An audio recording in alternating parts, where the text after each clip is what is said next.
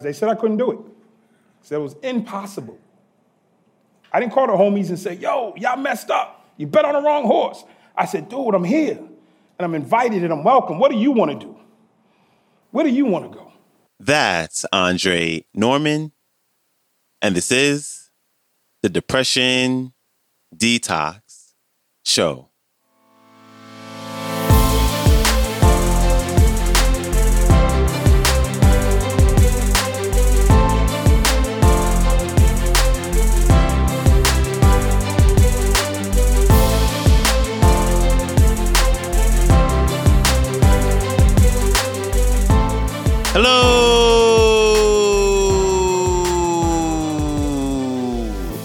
Welcome back to the Depression Detox Show, where we share ideas and stories to help you live a happier life. I am your host, Malikee Josephs. Happy Wednesday. I am grateful for you joining me today with a great talk by a new featured speaker who I actually discovered reading a book. I'm currently still reading the book, and it is entitled Personality Isn't Permanent, which is a great, great read so far. And in his book, he shares a story of today's featured speaker.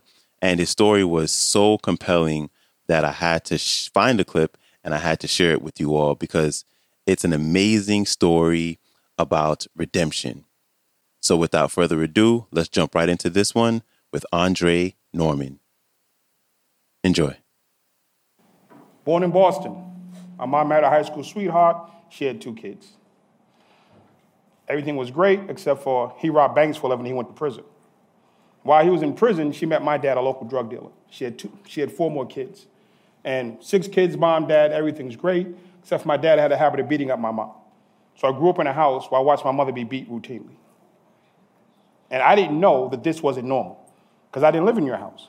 This is just what I know, and you just deal with it. You come home, and there's crying and screaming. You come home and there's cookies on the table. You're sitting at the table at the table eating dinner, everything's great, and dad reaches over and just slugs mom, and you get used to it. In the 70s, it wasn't called domestic violence. It was called handling your household. And that's just what I grew up in. I finally got old enough to go to school. I jumped on a bus, and I went to the school. I'm playing. I'm like, I'm the kid that came home missing clothes. So if I didn't come home missing clothes, I didn't have a great day. I come home like, where's your shoe at? I'm like, I don't know, but I had a great day, mom.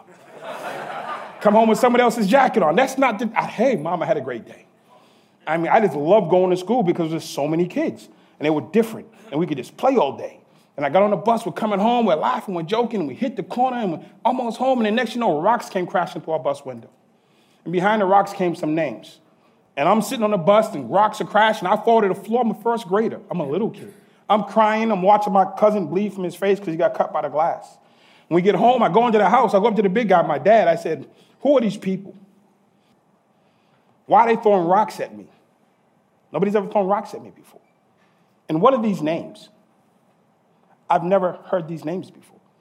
I need you to take a second and just be my dad, and your son walks into the house and says, Dad, what do these names mean?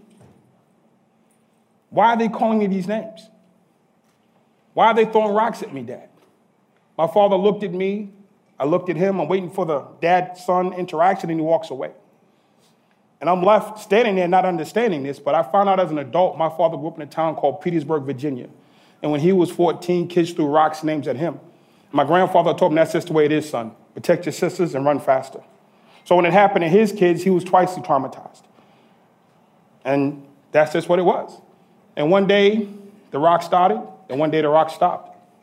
And for my mom, one day the beating started, one day the beating stopped. I came home from school, and they said, Dad's gone. What do you mean, Dad's gone? He's gone. Single mom, six kids living in the city. We bounce around, we try to find some place, we find a new place, we go to a new school, and in the third grade, I find out something. I'm illiterate. I can't read and write, just like my dad. But it wasn't a problem, because they had a thing called the dummy class, where they took all the little kids who couldn't read and stuck us at the end of the hall, and that's where they put me, at the end of the whole dummy class. And while I was in there, there was a teacher named Miss Oliver who pulled me out of the dummy class. She said, You're not a dummy, you just learn differently. And she took the time to teach me my learning style. And when, she, when I finished the third grade, I was on track. I got to middle school, I could read and write like the other kids, but I found out something in middle school, I was poor. So I had to go to the park after school to sell drugs, to buy clean socks and to buy new shoes and to not be made fun of. And I did that. And by the time I got to high school, I was just a mess. I just went off the tracks, and I could give you the whole rundown of me crashing and bumping, going to jail. But at the end of the day, I ended up in state prison at 18 with a 100 year sentence. And when I got there, the gang members received me. They said, We'll keep you safe and we'll show you how this works. So for six years, I ran with the gangs. And I did everything gangs do. I stabbed people, I fought people, I fought on airplanes. You've seen Con Air, I've lived it. I've made them land planes twice. I was all in 100%. Then I woke up one day and I realized something. I'm the king of nowhere. I'm the king of nothing. Nobody cared that I was this king of this prison in the middle of nowhere. So I came up with a concept that I could do and be better.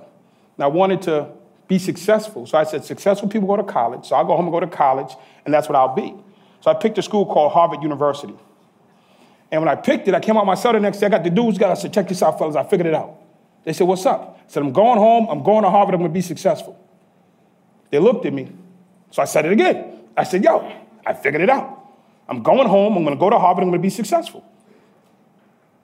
It was like silence like this. They wanted to laugh at me.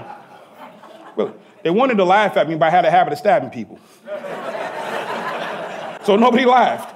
Then my buddy pulled me to the side and said, Dre, what are you talking about? You can't go to Harvard. I said, why? He said, you're a gang member.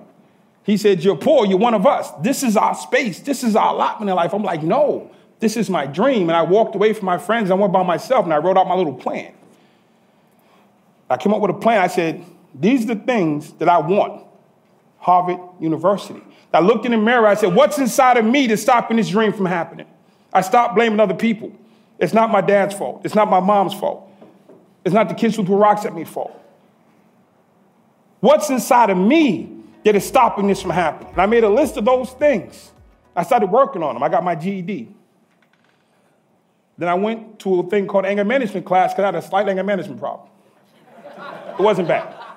And after anger management, I started going to counseling. I started going to therapy. I started going to everything that wasn't nailed down. I ran out of stuff, and they finally said, um, they took me to a thing called AA. I said, I don't drink, though. They said, to sit down. They said, when you hear us talk about drinking, they substitute for anger.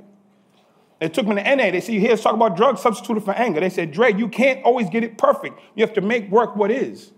So everything that was there, I did. And for the next eight years of my life, 20 hours a day, I studied. And on November 15th, 1999, I walked out of prison. When I walked out, I had a goal and a dream to go to Harvard University and be successful. I went to a local juvenile center and I started talking to kids. I told them, You're going to jail not because you're black. You're going to jail because somebody let you down, hurt your feelings, and you don't know how to handle that, so you act out and you start doing stuff and it's criminal and they lock you up. Let me show you how to handle your feelings, then you'll be better. And every day, for the first 90 days, I'm in that juvie center. And they said, Hey, Drake, you talk to the girls? I went to the girls' side. Molestation, beatings, domestic violence, drugs, prostitution. It was horrible. And I started talking to the girls about how they can be whole. And when I walked out of there, I was like, never again will I judge somebody based on my ignorance. If you call me, I'll show up. And that's really simple and straightforward. I started doing the work that I've been doing. I've worked in Honduras, I've worked in Guatemala, I've worked in Saudi Arabia. I became one of the top speakers in YPO and EO. I got my fellowship in 2015 at Harvard Law School. And when they called me,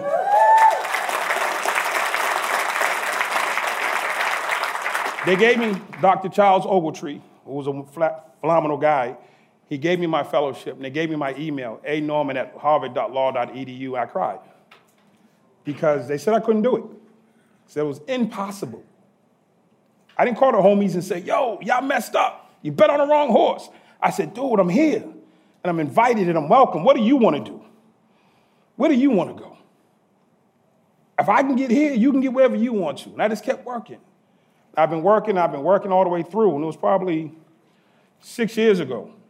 Every single day. You know me. I'm at somebody's door, talking to somebody's kid, talking to somebody's cousin, talking to somebody's husband or wife. I'm there every day. I wake up because I know what it's like to not have. What drives me is I'm that guy that didn't have that person who didn't have the time. I can't say no to that next kid because I'm tired or I did 30 kids already or 20 adults. No, that next kid is me. So I'm always going to show up. Big thanks to Andre Norman for stopping by. You can connect with him and his work by visiting his website, andrenorman.com. And that is also his Instagram. And his most recent book is entitled Ambassador of Hope Turning Poverty and Prison into a Purpose Driven Life. And I got this clip from YouTube if you want to watch the entire talk. you can just search for From Prison Life Sentence to Harvard Professor Andre Norman. And I'll have the link to it as well, as well as all the links to connect with him and his work. They will all be in the show description below, so you can go check that out. And when you get a chance, please follow the show, share it, or leave a rating and review on Apple Podcast or Spotify Podcast. As I always say, thank you so much for taking the time out to do that. And that is a wrap for me. I hope you have a wonderful rest of your day, and I'll see you back here Friday. So, until then, stay strong. Later.